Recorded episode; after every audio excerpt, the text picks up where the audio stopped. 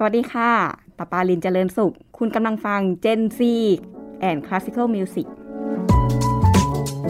รู้จักโรงเรียนดนตรีเอื้อมอารี โรงเรียนที่จะสอนดนตรีคุณได้ตั้งแต่คุณยังอยู่ในท้องแม่ ใน Gen Z and Classical Music กับมุกนัฐาควรขจร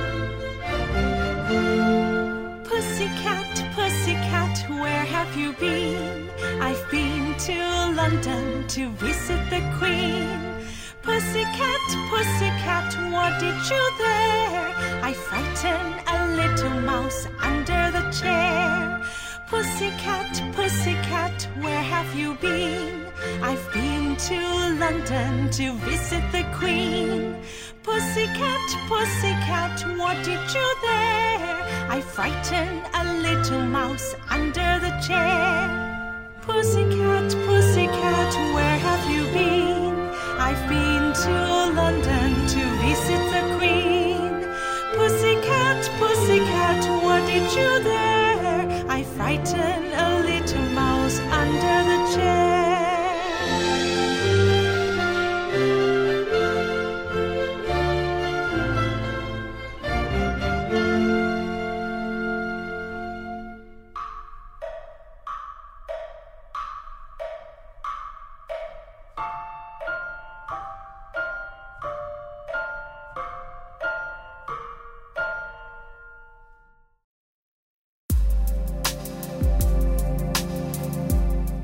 านผู้ฟังคะบทเพลงแรกที่เพิ่งจะได้รับฟังกันไปนะคะ คล้ายกับตอนก่อนหน้าถ้าเกิดว่าใครมีโอกาสได้ฟังนะคะ ก็คือจะเป็นบทเพลงสำหรับเด็กที่บรรเลงแล้วก็อัดเสียงโดยวงไทยซิมโฟนีออเคสตราใช่ไหมคะพี่ซอย ใช่เลยค่ะค่ะอันอันนี้เป็นเพลงชื่ออะไรเหรอคะ จริงๆ มันคือเป็นเหมือนเมดเล่นะคะ ไอเพลงนี้คือรายแล้วเอาบทกลอนเนี่ยมา ใส่ทำนองอืมซึ่งคนที่เรียบเรียงให้ให้ชุดเนี้ยคือเออน้องหลุยปิยวัฒน์หลุยลาภประเสริฐค่ะเป็นคนที่ arrange ให้กับวงค่ะ แล้วก็มีอาจารย์ประทีปเป็น conductor แล้วก็ในชุดนี้ก็ได้น้องอัญชีนะคะมาร้องอ๋อนักร้องใช่ค่ะอันอันฉี The Voice ใช่ไหมอัญชีเอาไว้ในอ่าส่วนในสัปดาห์ที่แล้วเนี่ยในครั้งที่แล้วเนี่ยก็เป็นน้องเกเก้นะคะค่ะเผื่อท่านไหนสนใจย้อนกลับไปฟังตอนของอาจารย์หลุยได้เหมือนกันเนาะมีรู้สึก น่าจะประมาณตอนที่สัก 80 กว่าๆ ไม่แน่ใจเหมือนกันนานแล้วนะคะ ก็วันนี้เรายังอยู่กันนะคะกับพี่ซอยตาปาลิน แล้วก็อาจารย์สุกรีเจริญสุขนะคะ สวัสดีค่ะ สวัสดีค่ะ สวัสดีครับ คราวที่แล้วเราพูดถึงเรื่องราวของอาจารย์ไป คือจริงๆ พี่ซอยก็มานะ แต่ว่าแบบอุ้ยฟังกันเพลินเราทั้งก็นั่งคู่ฟังเพลินไปเลยค่ะค่ะ เพราะเป็นเรื่องที่คุณพ่อไม่เคยเล่ามาที่ไหนก่อนแล้วเราก็ ไม่เคยได้ฟังเรื่องอย่างนี้ โดยโดยตัวซอยเองอะค่ะ ไม่เคยฟังเรื่องนี้มาก่อนเอาก็เป็นี่นนึเรื่อกงที่ว่าเขาแบบละอเอียดยู่บ้านแล้วก็แบบคุณพ่อจะเล่า คือมันก็คงเป็นเรื่องแปลกๆนะคะถ้าคุณพ่อจะมาเล่าว่าเออป้าเติบโตมา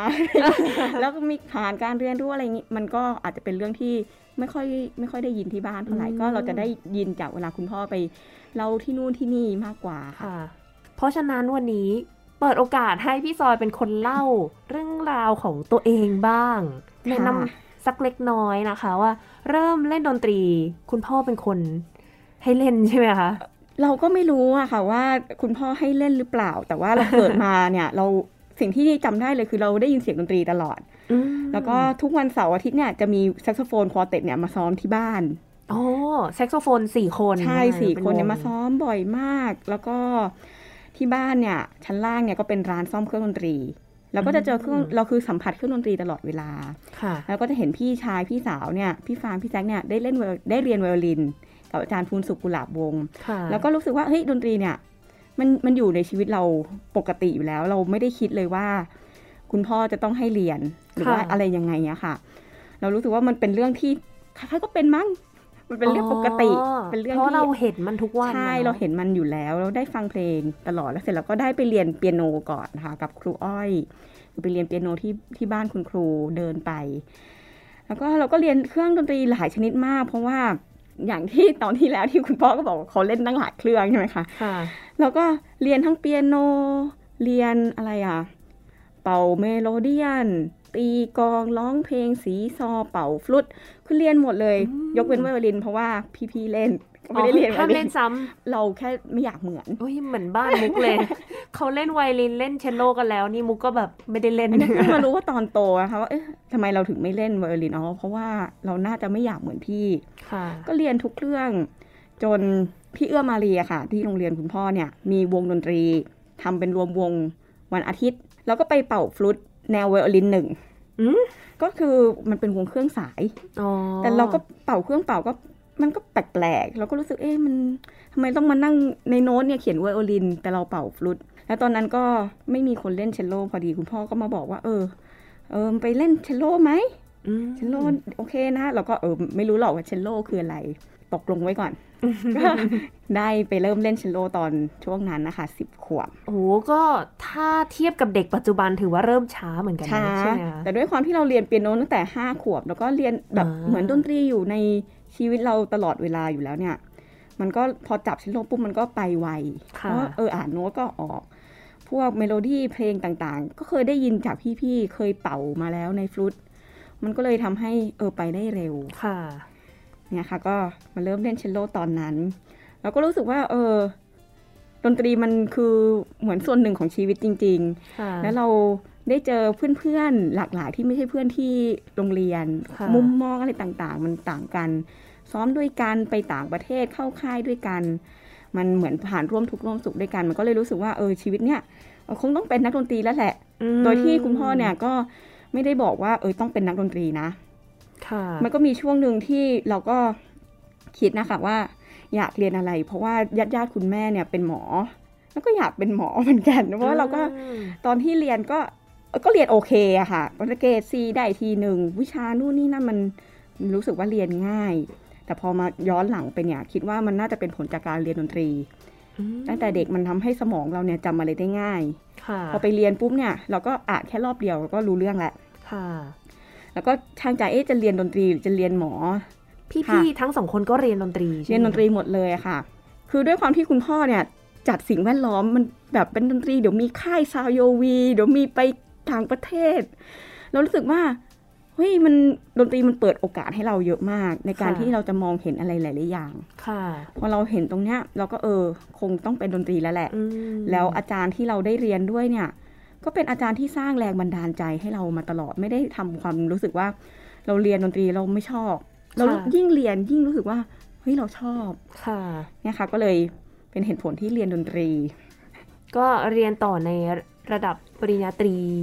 ใช่ใช่ไหมค่ะคะก็พอจบมต้นก็ไปต่อที่มหิดลที่เป็นอ๋อเตรียมอุดมดนตใช่รีที่คุณพ่อบอกว่า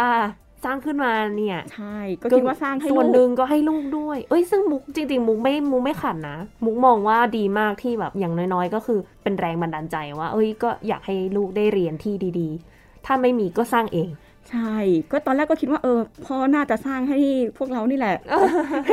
สรุปใช่จแต่ริงจริงๆถ้าสร้างให้สามคนมันก็น้อยเกินไปมั้งก็เออก็อย่างที่พ่อพูดเมื่อกี้ว่า สร้างให้ เพื่อนของลูก ลูกของเพื่อนๆอืมแล้วก็สร้างดนตรีให้มันเป็นอาชีพที่มีเกียรติและเชื่อถือได้ค่ะแล้วก็เรียนอยู่ใน pre college เนี่ยสามปี แล้วก็อยากจะไปเรียนที่เยอรมัน คือมีความรู้สึกส่วนตัวอยู่แล้วว่าอยากไปเยอรมัน เพราะว่าอาจารย์ที่สอนเชลโลอะค่ะ อาจารย์มาร์ตินกรุนเนี่ยเป็นคนเยอรมันอ๋อแล้วก็มีความรู้สึกตั้งแต่มต้นแล้วเฮ้ยเราอยากไปที่เยอรมันจังเลยค่ะ ก็พอจบ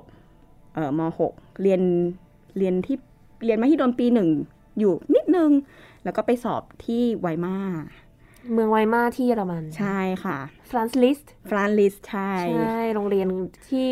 เขาใช้ชื่อของฟรานซ์ลิสต์ใช่ เป็นช่วงที่โรงเรียนก่อตั้งเนี่ย มียุคหนึ่งที่เฟื่องฟูมากคือฟรานซ์ลิสต์มาเป็นผู้อำนวยการ เขาก็เลยตั้งชื่อโรงเรียนนี้ว่าเป็นฟรานลิส School of Music อ๋อ ก็คือเป็นนักประพันธ์ท่านหนึ่ง ใช่ค่ะ นักเปียโนที่ยิ่งใหญ่ Hungarian แล้วอืมเมืองไวมาเนี่ย คือช่วงที่ฟรานซ์ลิสต์มาเป็น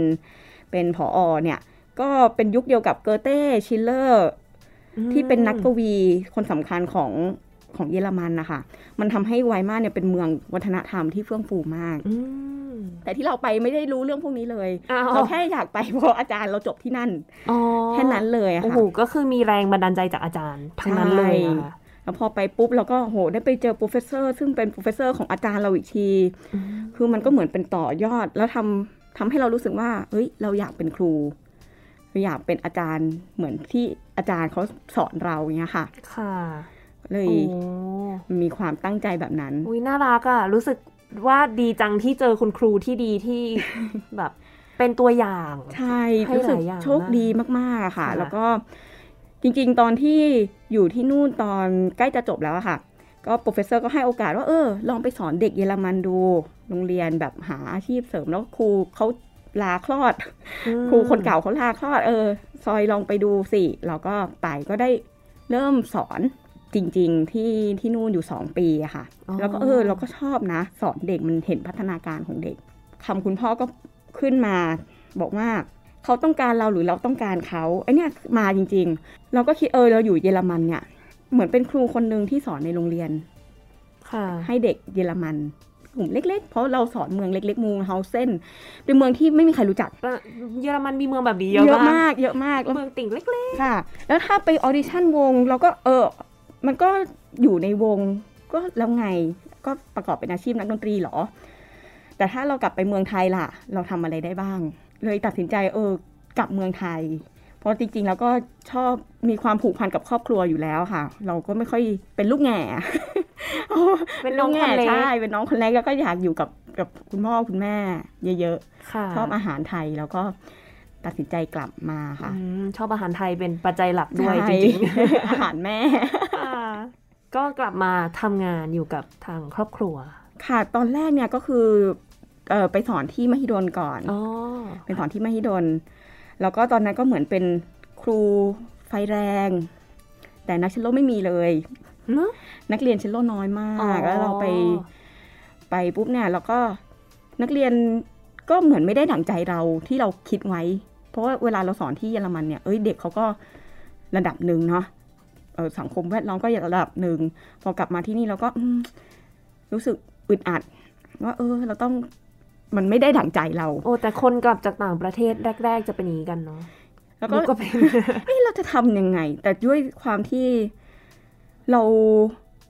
ยังเด็กด้วยอะค่ะ เวลาเราสอนอะไรไปบางทีก็ไปพูดกระแทกกระทันก็ไปกระทบจิตใจเด็กค่ะแต่คือเราก็มีเจตนาที่เราอยากให้เขาพัฒนา แล้วก็เห็นแล้วเออพอเด็กรุ่นหนึ่งจบไปรุ่นใหม่มา เฮ้ยมันเป็นวน loop มันต้องมาแก้ไขเหมือนเดิม ทีนี้เราก็เออช่วงนั้นมี Pre-College อาจารย์ริชาร์ดนะคะเขาก็กำลังมีตึกใหม่นู่นนี่นั่น เราก็เอออาสาเฮ้ยเราอยากทำเราไฟแรง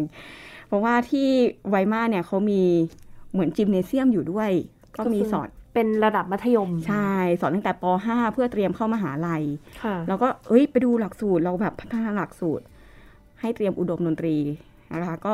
ไปอาสาทำก็ไปสอนที่พีคอเลจได้อยู่สามปี แล้วก็เห็นแล้วเฮ้ยเด็กมันพัฒนาได้จริง ๆ แต่พอจบรุ่นหนึ่งรุ่นใหม่เข้ามาเราก็ค้นพบเหมือนเดิมว่า เฮ้ย มันเป็นลูปเดิมอีกแล้วนะอืมคือมาปุ๊บมาแก้ มาแก้แล้วประจวบเหมาะพอดีที่ โรงเรียนนะคะ เอื้อมารีกำลังจะย้ายจากเซนทรันมาอยู่ที่ที่สายสองคือค่ะเราย้ายออกจากดีในห้างเนี่ย มาอยู่ที่ลงดินเนี่ย มันก็ต้องใช้อะไรอะใช้พลังงานในการทำงานเยอะบุคลากรใช่เยอะต้องมาช่วยดูแลต้องมาวางแผนนู่นนี่นั่น แล้วก็เราจะสอนเด็กด้วยหลาย ๆ อย่างก็เลยโอกาสดีก็ได้ออกมาทำที่โรงเรียนเต็มตัวค่ะ ก็จนถึงทุกวันนี้ยังอยู่กับที่โรงเรียนใช่นค่ะ พอดีเลยว่าวันนี้เราอยากจะคุยในเรื่องของโรงเรียนเอื้อมอารีที่เมื่อสัปดาห์ที่แล้วไม่มีโอกาสได้พูดถึง ทีนี้ต้องขอเชิญคุณพ่อแล้วค่ะว่า จุดเริ่มต้นเนี่ย พี่จอยเกิดไม่ทันนะคะต้องให้อาจารย์สุกรีเป็นคนเล่า ตอนนั้นตอนกลับมาเนี่ย ผมก็เป็นเอ็กซ์เพรสคนหนึ่งที่เรื่องซ่อมเครื่องดนตรีอ่าเป็นผู้เชี่ยวชาญอ่านะแต่ในความเป็นจริงแล้วเนี่ย เมืองไทยมันไม่มีคนไม่มี ไม่มีช่างซ่อมเครื่องดนตรีคือมีแต่ช่างเถอะช่างมันนะนะอืมแล้วก็เลยก็ก็ตั้งร้านซ่อมเครื่องดนตรีขึ้นมา แล้วก็สร้างคนมาซ่อมเครื่องดนตรี เมื่อไปอยู่ไม่ดนเนี่ย ก็เดินไปเดินมาอยู่สี่ห้าปีนะตัดสินใจบอกกับอธิการว่า ผมลาออกดีกว่า เพราะว่าเดินไปเดินมารับเงินเดือนไม่มีประโยชน์อะขอเปิดวิทยาลัยดนตรีก็ไม่ให้เปิด ก็ต่อรองกัน คือผมต้องการสองอย่างหนึ่งพอกิน แล้วก็สองสองพอใจ พอกินเนี่ยก็คือ คือจ้างผมแพงๆนะอืมจ้างผมแบบข้าราชการผมก็ไม่ชอบนะแล้วพอใจก็ก็อย่ามายุ่งกับผมให้ผพ่อมกินทำอะกัไรบพอใจนี่ทุกอย่างแล้วนะอืมในที่สุดอาจารย์หมอนัทก็บอกว่า เอาเลือกเอาหนึ่งอย่าง ก็บอกว่าเอาเอาเอาที่ผมพอพอใจก็แล้วกันอืมเงินเดือนก็ไม่มีความหมายสำหรับผมนะแต่ระหว่างที่คอยพอกินพอใจเนี่ยก็ตัดสินใจเปิด ร้านซ่อมเครื่องดนตรีเป็นโรงเรียนสอนดนตรี เอื้อมอารี ค่ะ เอื้อมเนี่ยเป็นชื่อแม่ผมนะ ค่ะ อารีเนี่ยเป็นชื่อแม่ยายเอาเพราะฉะนั้นเอื้อมอารีก็เป็นคุณูปการของคุณแม่ที่จะสอนลูกให้เรียนดนตรี คือมาจากตรงนั้นเลยค่ะ สร้างโรงเรียนให้ลูกเรียน อ๋อ จริงๆก็แต่เดิมเนี่ยเป็นร้านซ่อมใช่ไหมคะ แล้วก็พอคุณพ่อไปเปิด ที่เซ็นทรัลปิ่นเกล้าอะค่ะ ตอนนั้นห้างเป็นห้างใหม่เลย แล้วก็โรงเรียนก็ไปอยู่ที่ในห้าง ตอนแรกเนี่ยไม่เป็นโรงเรียนหรอกค่ะ เป็นเหมือนร้านขายเครื่องดนตรี ขายอุปกรณ์ต่างๆ แล้วก็คุณพ่อก็เชิญครูมาสอนลูกมาสอนเพื่อนของลูก เสร็จแล้วก็เออ เปลี่ยนเป็นโรงเรียนเลยอืมก็เป็นตั้งแต่ตรงตั้งแต่นั้นเป็นต้นมาไอ้ไอ้ตรงนี้เป็นจุดเปลี่ยนสำคัญของการศึกษาดนตรีในประเทศไทยด้วยนะ ก็คือมันเป็น edutainment อืม project เกิดขึ้น ก็คือ education บวกกับอ่า entertainment เนี่ย มันเป็น edutainment ค่ะขึ้นมาและเป็นโรงเรียนสอนดนตรีอยู่ในห้าง เหตุผลก็คือในห้างเนี่ยมีที่จอดรถ พ่อแม่ไปช้อปปิ้ง เอาลูกไปฝากที่โรงเรียน สอนดนตรีก็ทุกคนเป็นความเป็น win-win project อะพ่อแม่ก็มีความสุขเด็กๆ ก็ได้เรียนดนตรี แล้วก็ได้ช้อปปิ้ง เป็นเป็นสิ่งใหม่ของประเทศไทยเมื่อปี2538อ๋อตอนนั้นคือยังไม่มีโรงเรียนดนตรีในห้างเลยใช่ไหมมีของคาวายของเซ็นทรัลที่ชิดลมอะแต่เป็นค่ะเป็นสตูดิโอเล็กๆค่ะแต่ไม่ไม่ใช่เป็นโรงเรียนดนตรีที่ใหญ่ แต่ที่ผมทำเนี่ย ผมทำทั้งที่นี่ขณะเดียวกันเนี่ยมหาลัยก็มหาลัยมีดนก็ยอมผม ก็เลยต้องเปิดที่เสรีเซ็นเตอร์ด้วยอืม ในสุดมหาลัยมีดนก็จะมีที่เสรีเซ็นเตอร์ ขยายไปที่ซีคอนศรีนครินทร์แล้วก็ขยายไปพารากอนเอ่อสยามพารากอนสยามพารากอนอ๋อนี่คือเป็นโรงเรียนดนตรีของทางมหาวิทยาลัยมหิดลครับแล้วก็ของมหาลัยในส่วนใหญ่ทางศูนย์การค้าเข้ามาเชื้อเชิญโอ้เพื่อที่จะเปิดมันก็ก็ก็เขาเขามีโอกาสที่หนึ่งจ่ายค่าเช่าถูกมีพื้นที่มากค่ะ แต่ว่ามันเป็น entertainment project ที่เกิดขึ้น แล้วในที่สุดเนี่ยมันจะมีโรงเรียนสอนคาราเต้โรงเรียนสอนศิลปะ โรงเรียนสอนคอมพิวเตอร์ โรงเรียนสอนแดนซ์เกิดขึ้นหลังจากนั้นเนี่ยที่เซ็นทรัลปิ่นเกล้าอยู่มากี่ปีคะอยู่ตรงนั้นมา 20 ปีได้ค่ะโอ้ยี่สามเลยเหรอยี่สิบสามปีโหนานนานมากค่ะนานมากแล้วก็เราก็ค่ะ ตอนเด็กๆ บุ๊กก็ไปแถวเซนทรัลปิ่นเกล้าบ่อยเพราะว่าเป็นคนฝั่งทนเหมือนกันอืมอยู่ โรงเรียนราชินี ก็จะไปแล้วก็จะรู้ว่ามีโรงเรียนดนตรีอยู่ตรงเนี้ย แต่ว่าไม่ได้เรียน เพราะว่าเป็นโรงเรียนส่วนใหญ่เป็นเครื่องสายใช่ไหมคะก็คิดว่าน่าจะจเน้รินงๆเปิดเน้ทุนกเครื่องค่ะอ่าเปิดทุกเครื่องที่เป็นอะคูสติกไม่ใช้ไม่ใช้ไฟฟ้า แต่ด้วยความที่ลูกของอาจารย์สุกเลียเล่นเครื่องสายหมดค่ะก็เลยอาจจะเหมือนแบบเน้นเครื่องสายแต่จริงๆแล้ว มันมีวงดนตรีเครื่องสายอยู่เท่านั้นเองจะแต่เด็รู้จักที่ค่ะใช่หลายคนที่อยู่ในวงปัจจุบันวงดรแซกอ่า ค่ะ ก็เหมือนเอื้อมอารีก็เหมือนเป็นแหล่งผลิตนักดนตรีที่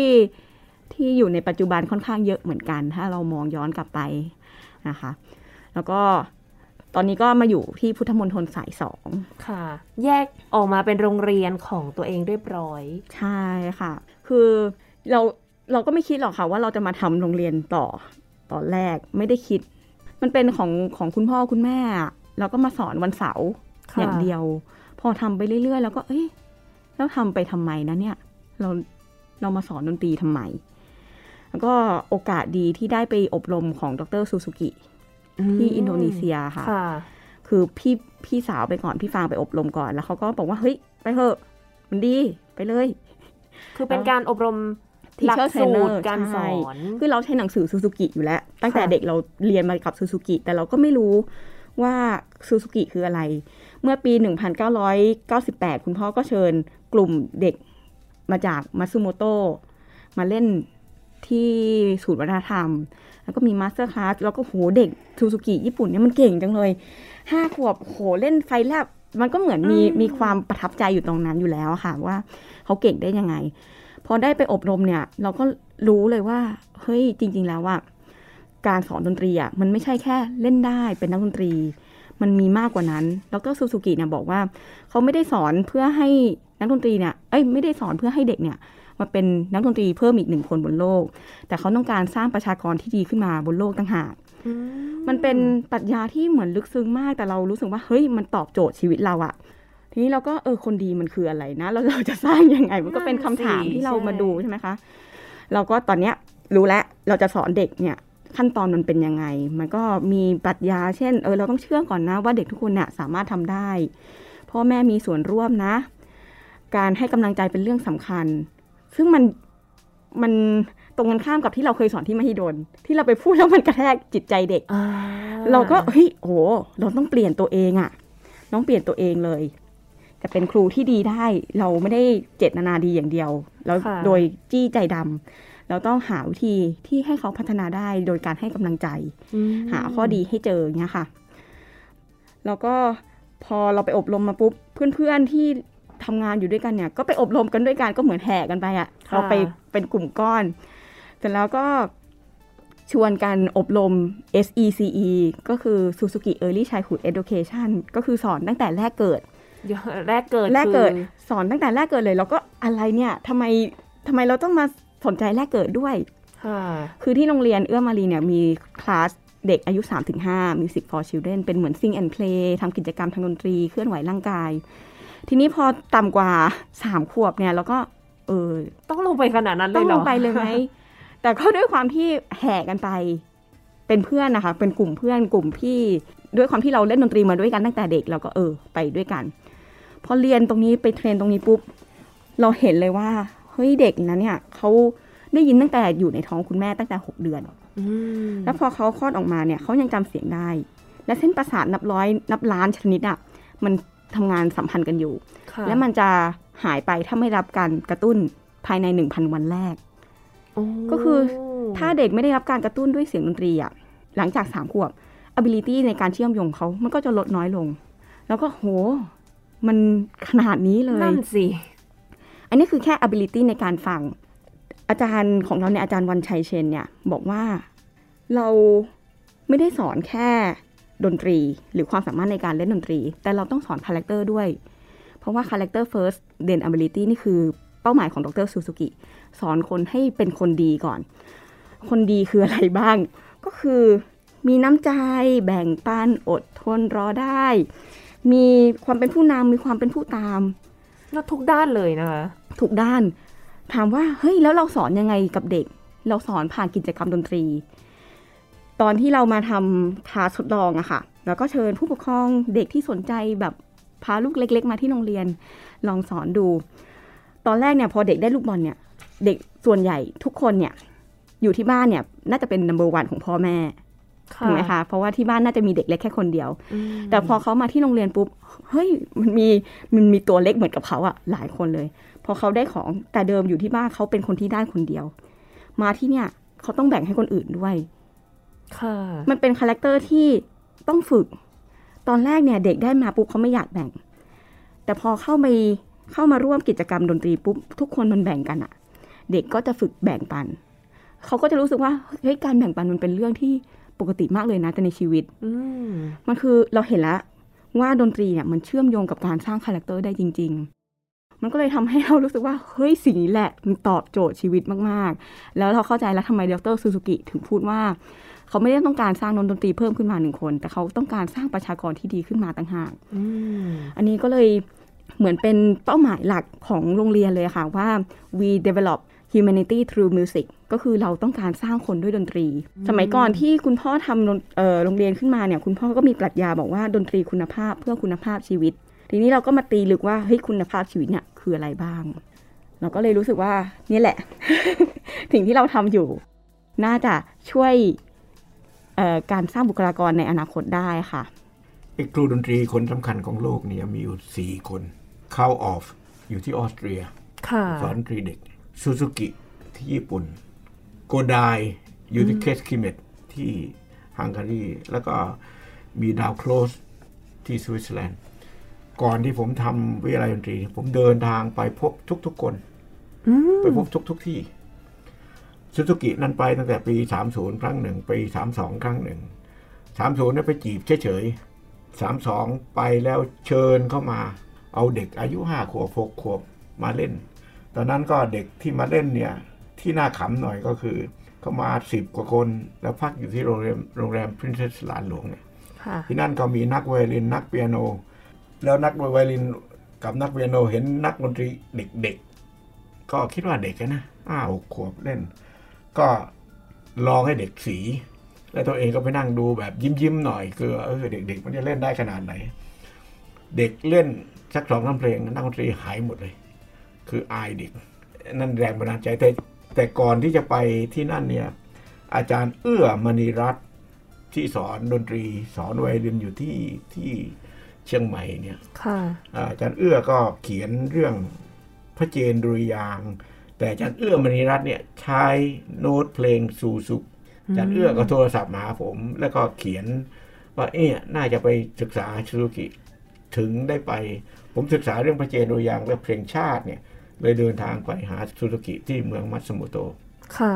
พวกนี้ก็ได้รับอิทธิพล โดยไม่รู้ตัวละเดี๋ยวคนอาจจะคิดว่าแบบซูซูกิคือพวกยานยนต์ไม่ใช่นะอ๋อไม่ใช่คนละซูซูกิกันอันนี้คือเป็น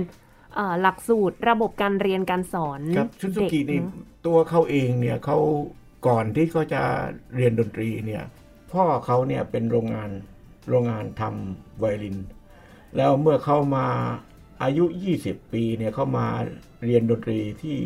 โตเกียว University เนี่ยเขาเห็น senior recital เนี่ยเขาบอกว่าถ้าเขาต้องจบปริญญาตรีแล้วขนาดนั้นเนี่ยมีความสามารถขนาดนั้นเขาไม่เรียนดีกว่า เขาก็เดินทางไปเยอรมัน ไปเยอรมันเนี่ยเขาไปอยู่กับไอน์สไตน์นะอืมปี 1920 ถึง 1927 เนี่ย ครูของซูซูกิเป็นเพื่อนกับไอน์สไตน์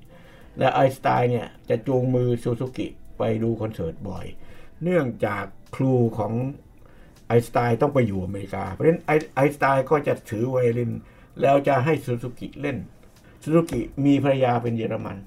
เขาอยู่ที่เยอรมัน 1920ถึง1927 ตัดสินใจกลับญี่ปุ่นแล้วไปสร้างโลกทัศน์ใหม่ของการศึกษาดนตรีมันเอ็กซ์โป1970 เนี่ย ญี่ปุ่นมีนักเด็กๆเล่นไวโอลินประมาณ 1,000 คน น่ะโห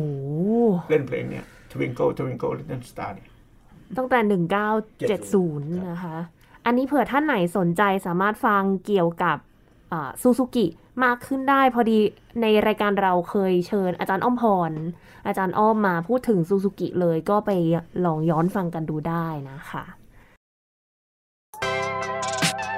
รู้หรือไม่กับนัฐถาควรขจร รู้หรือไม่ วงคอรัสในตำนานจะมีวงผู้หญิงแล้วนะ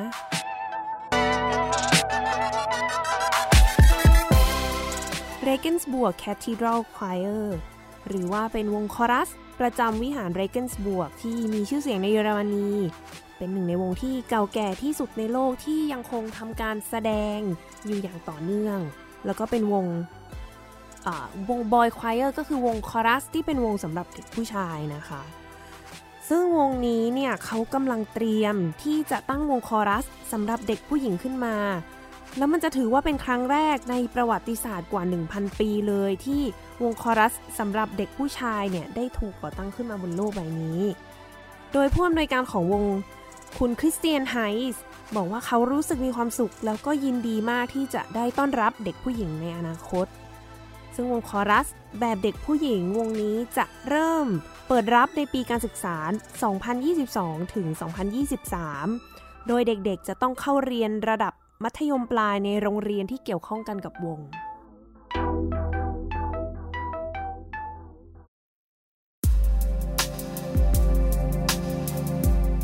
กลับมาพูดถึงเอื้อมอารีว่า ตลอดหลายสิบปีที่ผ่านมาก็คือพัฒนาไปมากจากการที่ตัวพี่ซอยแล้วก็ พี่ๆหลาย ๆ คนด้วยที่ได้ไปค่ะอบรมมาใช่ไหมคะใช่เราค่ะพูดถึงปัจจุบันตอนนี้บ้างว่าเออมีกิจกรรมอะไรที่เพิ่มเติมมาแน่นอนว่าก็คือการย้ายโรงเรียนใหม่แล้วก็มีหอแสดงใช่ไหมค่ะคะใช่ค่ะคือจริงๆหอแสดงเนี่ยเกิดขึ้นด้วยก็จากไอคลาสเรียนเด็กเล็กที่เรามีเนี่ยค่ะ จากคลาสเรียน0ูนย์ถึงสเราสร้างห้องตึกปัจจุบันเนี่ย มันมีห้องอเนกประสงค์ ซึ่งเราตอนที่ออกแบบเนี่ยไม่ได้คิดว่าเราจะสอนดนตรีเด็กเล็กค่ะเพราะตอนนั้นยังไม่ได้อบรมเด็กเล็กอบรมแค่เครื่องดนตรีตัวเองอืมพออบรมปุ๊บเราก็โอเค ห้องกิจกรรมเนี่ย เวลาจะสอนเด็กเล็กก็ต้องเอาโฟมมาปูอ๋อพอจะเล่นคอนเสิร์ตก็ต้องดึงโฟมออก ปูเข้าปูออก มันก็ใช้พลังงานเยอะ แล้วก็ไอ้คลาสเรียน SECE 0ถึง3ของเราเนี่ยจะต้องมีช่วงที่คุยกับผู้ปกครอง ซึ่งจะต้องอยู่ตรงโถงโรงเรียน ถ้ามีคนเยอะบางทีคุยก็ ไม่ไม่รู้เรื่องไม่ได้ยินค่ะ แล้วก็ตั้งใจคือครูซอยครูฟางเนี่ยก็คุยกันว่าเออเราอยากมีห้องเรียนที่ออกแบบมาเพื่อคลาสนี้โดยเฉพาะ ค่ะ แล้วก็คุยกับคุณพ่อเนี่ย เราอยากสร้างห้องเรียนเด็กเล็กที่มีห้อง parent education แยกออกมาต่างหาก มีห้องเรียนโดยเฉพาะ เมื่อเด็กเขาเข้าไม่พร้อมสามารถออกมาพักได้ที่ห้อง parent แล้วก็สามารถมองกระจกเข้าไปข้างในได้ มองดูเพื่อนๆเรียนได้ โดยที่คนที่เรียนอยู่ มองออกมาไม่เห็นอืมันก็เลยแบบ คือเราอยากเกิดไอเดียเนี้ยเราอยากสร้างห้องเนี้ยขึ้นมาห้องหนึ่งคุณพ่อด้วยความที่เป็นนักวิสัยทัศน์อยู่แล้วเนี่ย ก็บอกว่าไหนๆจะสร้างห้องหนึ่งแล้วก็สร้างหอไปด้วยเลยอ๋อแบบเออไหนๆก็ไหนๆแล้วเออเอาให้มีหอแสดงใช่ด้วย ก็ถือว่ามีอะคูสติกที่เสียงดีมาก แล้วก็สวยมากๆ คือตัวเราเองเราก็ไม่เชื่อว่ามันจะออกมาได้ดีขนาดนี้ ก็ถือว่าค่ะเป็นห้องแสดงดนตรีขนาดเล็กที่เสียงดีที่สุด แห่งหนึ่งในประเทศไทยก็ว่าได้เลยค่ะ ค่ะ พอเรามีมีฟ a ซิลิตี้ที่พร้อมแล้วเนี่ย คือมันก็เป็นโอกาสที่ดีที่เด็กๆ ในโรงเรียนเนี่ย จะได้สัมผัสตั้งแต่แรกเกิดจนเขาโตเลย คือเขาสามารถเรียนมาเรียนกับเราได้ตั้งแต่คุณแม่ท้องอ๋อคุคือณแม่คุณแม่ท้องอยู่เนี่ยมาได้คุณเนาะแม่ท้องก็หกเดือนเนี่ยมาได้เลย แล้วก็เรียนฟรีจนลูกเนี่ยอายุหกเดือน โอ้จริงเหรอ ใช่ค่ะ เข้ามาเลยแล้วก็ ไม่มีค่าใช้จ่าย แต่พอ 6 เดือนปุ๊บก็จะมีค่าใช้จ่ายตามคลอสใช่ไหมคะพอเรียนปุ๊บ พอจบ SECE ปุ๊บเขาก็ไปต่อ Music for Children หรือจะไปต่อเป็นคลาสเรียนเดี่ยวเลยก็ได้ เพราะว่าเราต้องการสร้างความพร้อมในการเรียนเดี่ยว เด็กแต่ละคนมีความพร้อมไม่เหมือนกัน บางคนพร้อมตอนสามขวบ บางคนสองขวบครึ่ง บางคนห้าขวบ เพราะฉะนั้นคลาสที่เรามีให้เด็กๆเนี่ยก็ provide สำหรับเด็กแต่ละคน นี่ก็คือ nursery อนุบาลอย่างนี้เลยใช่ใช่ไหมแล้วก็พอเรียนเดี่ยวปุ๊บเราก็ยาวขยับเป็น professional ก็ยิงยาวต่อได้เลย เพราะเราก็สามารถสอนได้จนถึงระดับอาชีพ พาเข้ามหาวิทยาลัยได้เลยใช่แล้วโอ้โหเยอะเดี๋ยวสอนยังช็อกอยู่ว่าสอนตั้งแต่คุณแม่ท้องหกเดือน อันเนี้ยคือตัวซอยเองก็ช็อกเหมือนกันในตอนแรก เพราะว่าเราเราเป็นนักดนตรีอะค่ะ เราไม่เคยสอนเด็กมาก่อน แต่พอเราได้มามาเรียนแล้วก็ได้สอนเองจริง ๆ เนี่ย เราเห็นจริงๆว่าเด็กมันเปลี่ยนไปมันพัฒนาได้ แล้วมันไม่ใช่แค่เรื่องการเล่นดนตรี sensing การเล่นดนตรี แต่ character ของเด็กเนี่ยเปลี่ยนไปด้วยแล้วที่สำคัญเนี่ยครูที่สอนในระบบซูซูกิของโรงเรียนเราทุกคนเนี่ยจะต้องผ่านการ train การสอนเด็กเล็ก0ถึง3ทั้งหมด นั่นหมายความว่าครูทุกคนเนี่ยจะเห็นภาพรวมและว่าเส้นทางของเด็กคนหนึ่งเนี่ยตั้งแต่เขาเกิดมา จนเขาโตขึ้นไปดนตรีจะมีส่วนประกอบในชีวิตเขายังไงค่ะอันนี้คือเป็น เรื่องที่เรารู้สึกว่าเฮ้ยมันเป็นสิ่งที่วิเศษจังเลย ที่เด็กๆที่มาเขาได้เรียนกับครูที่ผ่านการเทรนแล้วค่ะอยากย้อนกลับเข้าท้องคุณแม่ คืคืออเราว่าพาหนูไปหน่อย คือดตั้งแต่รหซูเดืซูอนกินะเขาเคยพูดเรื่องหนึ่งไว้ตลกมากคือเขาก็ไปพูดในงานสัมมนาที่หนึ่งอะค่ะ บอกว่าเด็กๆเนี่ย มีคนถามแกว่า การเรียนการศึกษาดนตรีเนี่ย ควรเริ่มตั้งแต่เมื่อไหร่ ดรซูซูกิก็บอกว่าควรเริ่มตั้งแต่ เก้าเดือนก่อนที่คุณแม่จะคลอดเด็ก ก็คือปฏิสนธิใช่คนก็ถามโอ้ยมันจะเป็นไปได้ไงเนี่ยโอ้โห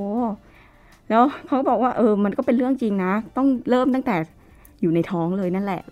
หลังจากนั้นสองปีผ่านไปดรซูซูกิกลับไปพูดที่ conference ที่ฮาวายเขาบอกเออเขาเคยพูดเรื่องนี้ไปแล้ว แต่เขาพูดผิด มันต้องเกิดตั้งแต่เก้าเดือนก่อนที่แม่เด็กคนนั้นจะเกิดออกมาอีก ก็คือย้อนลงย้ย้ออนนเข้าไปอีกไปไกลถึงรุ่นแม่แล้วใช่ะคะรุ่นคุณยายเนี่ยค่ะอ๋อซึ่งจริงๆแล้วคนก็ขำกันมาก แต่พอเรามานึกย้อนดูดีๆ คือจริง มันคือความจริง เราเนี่ยเราโตขึ้นมาในรุ่นที่เราฟังเพลงตั้งแต่เด็กก็จริง แต่ไม่ได้ยังไงนะไม่ได้รู้ว่าดนตรีมันช่วยอะไรมากความรู้มันยังไม่เยอะมากใช่ไหมคะแต่รุ่นถัดไปเนี่ยเด็กที่มาเรียนกับเราตั้งแต่สามขวบเนี่ยศูนย์ถึงสามเนี่ยรุ่นเนี้ย พอเขาโตมาปุ๊บเขามีประสบการณ์ที่ที่ดี มีเส้นประสาทที่ครบถ้วน มี ability character ที่ดี ลูกของเด็กรุ่นนี้แหละ ที่สามารถจะพัฒนาโลกได้ อืม ก็รอไปต่อนะคะ อีกค่ะสักสามสิบสี่สิบปี อย่างที่คุณข้างหน้าพ่อบอกอะค่ะ การศึกษามันไม่ใช่เรื่องของแค่คนชั่วชีวิตหนึ่ง มันอาจจะยาวถึง200ปีก็ได้ เสริมนิดเดียวนะทำไมปัจจุบันเนี่ย เด็กไปโรงเรียนแล้วเนี่ย โง่มากขึ้น ไปโรงเรียนแล้วขี้โกงมากขึ้น ขี้เกียจมากขึ้น อันนี้เป็นสิ่งจำเป็นอย่างยิ่งที่ผู้ใหญ่ปัจจุบันจะต้องคิด ว่าระบบการจัดการศึกษาของเราเนี่ยเป็นยังไงค่ะทำยังไงไปแล้วเนี่ยเด็กฉลาดขึ้น เก่งขึ้น แล้วเป็นคนดีมากขึ้น เอื้อมอารีกำลังให้คำตอบอยู่ แล้วก็คิดว่าอย่างน้อยเราก็ทำเท่าที่เราทำได้ และยิ่งในช่วงสถานการณ์โควิด อย่างเงี้ย เรารู้สึกว่า เราไม่สามารถรอความช่วยเหลือจากใครได้ เราต้องพึ่งพาตัวเองก่อน แล้วสิ่งที่เรามอง ทุกอย่างเนี่ยมันผ่านมาเข้ามาแล้วก็ผ่านไปแน่ๆแต่เป้าหมายของเราเป้าหมายหลักคืออะไร เราก็ต้องทำตรงนั้นนะคะค่ะ อย่างเช่นช่วงโควิดเนี่ยเราก็เอ้ยเราก็ไม่อยากให้เด็กหยุดซ้อมนะเนี่ยว่าจะถามพอดีเลยว่าเป็นยังไงกันบ้าง แล้วก็เนอะตั้ง challenge ขึ้นมาค่ะ ตั้งค่ะ challenge ให้เด็กเขาซ้อมกัน แรกเริ่มเนี่ย เราก็มาเคลียร์ของอะค่ะว่าไอ้ยของเรามีอะไรแล้วเราก็โหเจอตุ๊กตาที่สวยมากคือคุณพ่อเนี่ยเป็นนักสะสม อยากให้เด็กๆได้จังเลย แล้วก็เลยคิดชาเลนจ์ขึ้นมาให้เด็กซ้อม แล้วก็โพสต์ใน Facebook พอโพสต์ปุ๊บเขาก็มีแรงบันดาลใจว่าเขาแรกแรกเริ่มเนี่ยอยากได้ของ ค่ะ อยากได้ของพอทำปุ๊บปุ๊บเขาก็เห็นพัฒนาการของเขา คุณแม่ก็พิมพ์มาบอกว่าอยากให้มีกิจกรรมอย่างนี้อีกจังเขารู้สึกว่าลูกเขาเนี่ย ไม่ได้อยู่บ้านอย่างเหงาหงอย ลูกเขามีกิจกรรมค่ะไม่ได้ดูจอเรียนอย่างเดียวเรียนหนักอย่างเดียว แต่เขารู้สึกว่าดนตรีเนี่ย มันทำให้เขาผ่อนคลายมากขึ้นและเขาพัฒนาไปข้างหน้ามากขึ้นค่ะอันนี้คือกิจกรรมแรกที่เราทำแล้วเราก็จัดประกวดออนไลน์ด้วยอะค่ะ สร้างความกระชุ่มกระชวยในสถานการณ์ที่มันรู้สึกทำอะไรก็ยากเหลือเกินทำอะไรได้เราก็ทำอืมซึ่งจัดประกวดเนี่ยเราก็จัดทุกเดือนเดือนละหนึ่งเครื่องเอ่อ กรกฎาก็จะเป็นวูดวิน สิงหาจะเป็นบราสกันยาเป็นกีตาร์แล้วก็ตุลาคมเป็นดนตรีพื้นบ้าน แล้วก็จัดก่อนหน้านี้คือจัดไปแล้วด้วยจัดไปแล้วใช่หมคะเอ่อเมษาเป็นเครื่องสาย พฤษภาเป็นเปียโน มิถุนาเพิ่งจบไปเป็นขับร้องค่ะเราก็รู้สึกว่าเฮ้ยมีเด็กเข้าร่วมรายการเนี่ยหลายคนเลยนะแล้วฟีดแบ็ที่คุณครูส่งกลับมาเนี่ยเขารู้สึกว่ามันทำให้ชีวิตเด็กเนี่ยมีเป้าหมายค่ะถึงแม้ใช่จะเป็นระยะสั้นก็ตาม แล้วครูก็มีเป้าหมาย ครูก็ยังได้สอนอืมเพราะว่าถ้าเด็กจะแข่งเนี่ย เด็กก็ต้องอยากอยากซ้อมให้ดีขึ้นซ้อมให้ดีขึ้นก็ต้องเรียนเพิ่มเรียนค่ะอย่างน้อยผ่านออนไลน์ก็ยังดี ครูก็มีงานทำเรารู้สึกว่าการจัดประกวดขึ้นมาเนี่ย มันวินทุกฝ่ายอืมทุกคนได้ทำงาน ทุกคนได้พัฒนาเนี่ยค่ะ ค่ะ เราก็ตอนนี้พยายามทำคอร์สออนไลน์อยู่ เด็กเล็กเนี่ยไม่ไม่สามารถมาเรียนได้เลย เราก็คิดว่าจะทำยังไงให้เด็กเขาไม่หยุดพัฒนาค่ะเพราะว่าดนตรีเนี่ยถ้ามันหายไปจากชีวิตเขาเลยเนี่ย มันมันแห้งแล้งอืมอย่างน้อยการได้เจอครูที่เขาคุ้นเคยในจอเนี่ย เขาก็ยังยังรู้สึกว่า เอ้ยเขาเจอผู้ใหญ่คนอื่นอะที่เขารู้จักที่ไม่ใช่พ่อแม่เขาอยู่นะค่ะคะก็เออแปลกดีเหมือนกันว่า แบบทำคลาสศูนย์ถึงสามให้เป็นเรียนออนไลน์นี่มันจะยากขนาดไหนนะก็ โชคดีที่เรามีทีมครูที่แข็งแรงนะคะแข็งแข็งแรงมากๆ แล้วก็ถึง 16 คน ก็จะคุณครูทุกคนเนี่ยก็จะมาอยู่ในคลาสนี้เลยโอ้แล้วคืออัดคลาสนี้ทีนี่คุณครูต้องมากันหมด 16 คน คือแต่เรามามาคนละคือเราเป็นทีมทีชิ่งสมมติวีคหนึ่งเลสเซนหนึ่งก็สอนสองคน เด็กก็จะได้เจอครูหลากสไตล์ แล้วก็ได้ทำซ้ำเนี่ยค่ะ ค่ะ ซึ่งเขาจะเรียนจากที่ไหนก็ได้ สมัยก่อนเนี่ยก่อนที่โควิดจะมาเนี่ยก็มีคุณครูจากอีสานคุณครูจากหาดใหญ่เนี่ย ติดต่อเข้ามาว่าเฮ้ยเขาอยากอยากให้มีคลาสที่จังหวัดเขาจังเลยค่ะแต่ด้วยความที่การจะเป็นครูเนี่ยมันอาจจะต้องผ่านการเทรนนิ่งค่อนข้างเยอะ มันเลยยังให้เกิดการเทรนนิ่งยาก พอเรามีออนไลน์ปุ๊บเนี่ย ก็อาจจะช่วยให้เด็กๆ ทั่วประเทศได้เรียน SECE 0ถึง3ได้ง่ายมากขึ้นนะคะ ค่ะ เราก็ยังมีสอนเดี่ยวด้วยใช่ไหมใช่สอนออนไลน์เหมือนกัน ก็ต้องออนไลน์หมดเลยค่ะตอนนี้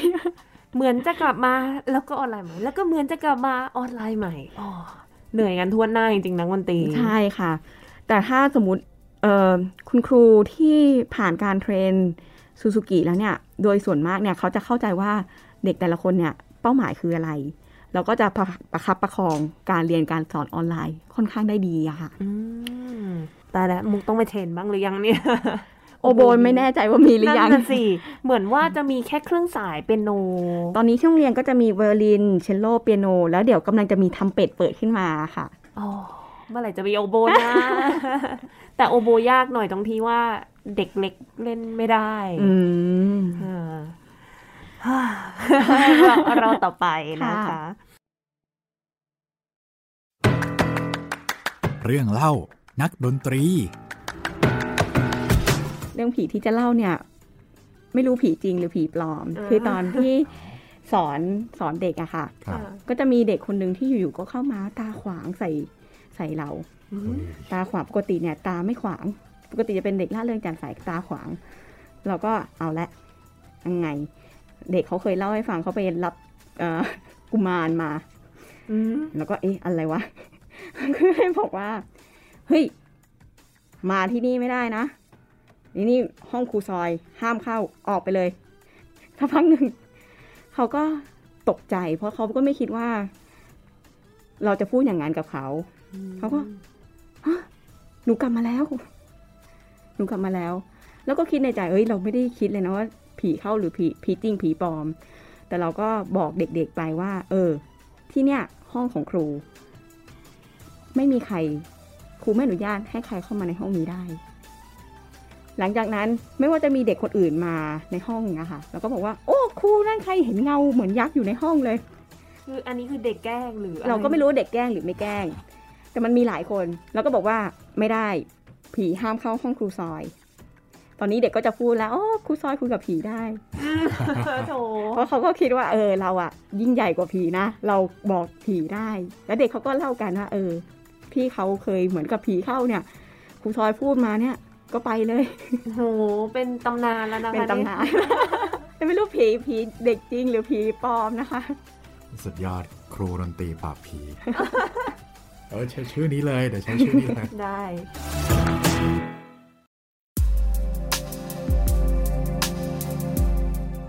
พูดถึงอะกิจกรรมไปแล้วเรียบร้อยในเรื่องของการแสดงคอนเสิร์ตต่าง ๆ นี่ก็คือยังต้องรอต่อไป ใช่ไหมค่ะ ก็ต้องรอต่อไปปกติแล้วเนี่ย เราก็จะมีมินิคอนเสิร์ตมี graduation คอนเสิร์ตสมมุติเวลาเด็กจะเล่นจบเล่มเนี่ย เราก็ให้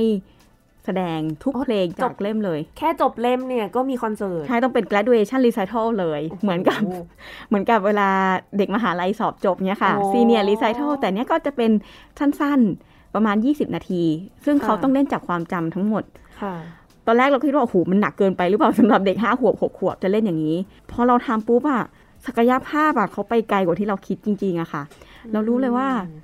เฮ้ยที่เราประสบการณ์ของเราอะมันน้อยเกินไปนะ เด็กเขาทำได้มากกว่าที่เราคิดอีกอืมและการที่เด็กสามารถแสดงตั้งแต่หกขวบจากความจำทั้งเล่มอะ มันทำให้อนาคตการที่เขาจะแสดง 40 นาทีอะมันเป็นเรื่องง่ายสำหรับเขา นั่นสิค่ะมองย้อนกลับไปนี่ตัวเราทำได้หรือเปล่า ใช่ค่ะอืมอะไหนๆก็ไหนๆแล้ว อยากจะให้เชิญชวนให้ผู้ที่ได้ฟังอยู่ไม่ว่าจะเป็นอาจจะเป็นนักเรียน หรือว่าเป็นผู้ปกครองที่กำลังจะมีลูกมีลูกเล็ก ๆ เนี่ย เชิญชวนให้มาเรียนดนตรีให้หน่อยดีกว่าค่ะนะ อย่างที่คุณพ่อเนี่ยเคยพูดอยู่แล้วว่าดนตรีเนี่ยคือหุ้นส่วนของชีวิต ดนตรีเปรียบง่ายๆอะค่ะ ดนตรีเหมือนกับตู้เย็น ชีวิตของเราเนี่ย ถ้าเรามีตู้เย็นแต่เราไม่ได้เสียบปลั๊กอะก็เหมือนกับเราไม่มีดนตรีอยู่ในหัวใจโอ้มีตู้แต่ใส่ของได้แต่มันทำไม่ได้เต็มประสิทธิภาพ มันเย็นไม่ได้ เราก็เลยคิดว่าอย่างน้อยเนี่ย ถ้ายังไม่ได้เรียนดนตรีขอให้ได้ฟังดนตรีค่ะหาฟังให้มากที่สุด ไม่ว่าจะเป็นเพลงคลาสสิกเพลงป๊อปเพลงอะไรก็ตาม ให้เขาซึมซับที่หลากหลาย ถ้ามีโอกาสโควิดเปิดแล้วเนี่ย หาโรงเรียนดนตรีใกล้บ้านใครที่ไหนก็ได้ที่สามารถทำให้เราเนี่ยได้ลงมือทำเพราะว่าดนตรีเนี่ยได้ยินได้ฟังทำซ้ำฝังใจ มันคือการมันคือประสบการณ์ที่ติดตัวเรา พอประสบการณ์ที่ติดตัวเราเนี่ยมันทำให้มุมมองต่อโลกเนี่ยมันเปลี่ยนไป การจะเล่นโน้ตได้หนึ่งตัวเนี่ยมันไม่ใช่ไม่ใช่สิ่งที่ง่าย พอเราทำได้ปุ๊บเนี่ย เราก็จะรู้สึกแล้วเอ้ยจากสิ่งเล็ก ๆ เนี่ย อะไรก็ตามบนโลกเราก็ทำได้เหมือนกัน ดนตรีไม่ใช่ไม่ได้ช่วยแค่พัฒนาสมองหรือสมาธิ มันสร้าง character ของเด็กคนหนึ่งได้เลยค่ะก็อยากให้ทุกคนได้มีดนตรีอยู่ในหัวใจ เหมือนสร้างรสนิยมอย่างที่คุณพ่อพูดในครั้งที่แล้วค่ะอาจารย์อยากจะฝากอะไรด้วยไหมคะ กับอยากให้คนมาเล่นดนตรีเรียนดนตรีฟังดนตรี คือคือ คนเราเนี่ยอย่างที่ซอยพูดว่าดนตรีเป็นหุ้นส่วนของชีวิตเนี่ยถ้าคุณขาดดนตรีของคุณแล้วเนี่ยเอาง่ายๆคุณก็จืดชืดเชยไม่มีเสน่ห์การเพิ่มเสน่ห์ของดนตรีก็คือการเรียนคนที่ที่เกิดมาปั๊บเนี่ยชีวิตมนุษย์ก็คือหยาบ การเรียนรู้ก็คือเรียนรู้จากความหยาบไปสู่ความละเอียด ยิ่งละเอียดที่สุดเนี่ยสำหรับผมคือคลาสสิกเป็นการเรียนหยาบหยาบถามว่ามีประโยชน์ไหมมีหมด เพราะว่าดนตรีที่หยาบเนี่ยก็จะกระตุ้นสิ่งที่เรียกว่าต่ำกว่าสะดือ ดนตรีที่ละเอียดก็จะจะสูงขึ้นสูงกว่าสะดือ เพราะฉะนั้นการที่เรียนไปสู่ที่เป็นสู่ธรรมะอันสูงสุดเนี่ยเสียงน้อยกิเลสน้อยเนี่ยเพราะฉะนั้นดนตรีก็จะเป็นหุ้นส่วนของชีวิตตั้งแต่หยาบที่สุดไปสู่ละเอียดสุด แต่ถ้าคุณไม่เรียนสิ่งเหล่านี้เลยเนี่ยชนใดไม่มีดนตรีการในสดานเป็นคนชอบคนนัก ชอบคนกุยจืดชืดเฉยไม่มีเสน่ห์ เป็นพ่อแม่ทุกคนมีความจำเป็นอย่างยิ่ง ที่จะให้ลูกได้เรียนดนตรี เพื่อเป็นหุ้นส่วนของชีวิตอืมอันนี้ต้องใช้คำว่าจำเป็นเลยนะ ต้องทำขอสุดท้ายวันนี้เลยว่าอยากจะให้พูดถึงเมื่อสัปดาห์ที่แล้วจริงๆอยากจะถามคำถามนี้กับทั้งอาจารย์แล้วก็ตัวพี่ซอยเลยว่า มุมมองของทั้งคู่ต่อวงการดนตรีคลาสสิกในไทยณนะปัจจุบันนี้แล้วก็ในอนาคตคิดว่าจะเป็นยังไงต่อไปอะถามจากคนรุ่นใหม่ก่อนเออ ก็เป็นเรื่องที่พูดยากเหมือนกันนะคะ เพราะว่าเราก็ยังมองไม่ค่อยเห็นว่าจะเป็นยังไง แต่เรารู้ว่าสิ่งที่จำเป็นอย่างยิ่งสำหรับนักดนตรีคลาสสิกในประเทศคือต้องปรับตัวให้ได้อืมคุณพ่อเนี่ยพูดเสมอว่าเราอยากอดีตเนี่ยคือความรู้แล้วเอาความรู้มารับใช้ปัจจุบันเพื่อสร้างอนาคต เราต้องมองก่อนว่าเป้าหมายในอนาคตเนี่ยเราต้องทำต้องการทำเพื่ออะไร ชีวิตเราเนี่ยเกิดมาเพื่ออะไร แล้วเรา ทำเพื่อตรงนั้น ดรซูซูกิเนี่ยเคยพูดไว้ว่า music will save the world ซึ่งเป็นคำที่ยืมมาจากคาซาลส์นักเชลโลในตำนานนะคะ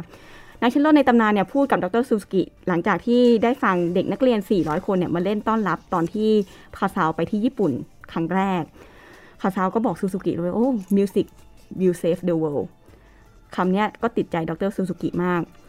ดรซูซูกิก็มาพูดอีกทีบอกว่าจริง ๆ music will save the world if we work for that purpose อืมคือมันท้ายที่สุดแล้วอะเราต้องมีเป้าหมายก่อนว่าเราทำเพื่ออะไร แล้วดนตรีเนี่ยคืออุปกรณ์ในการที่จะพาเราไปถึงตรงนั้น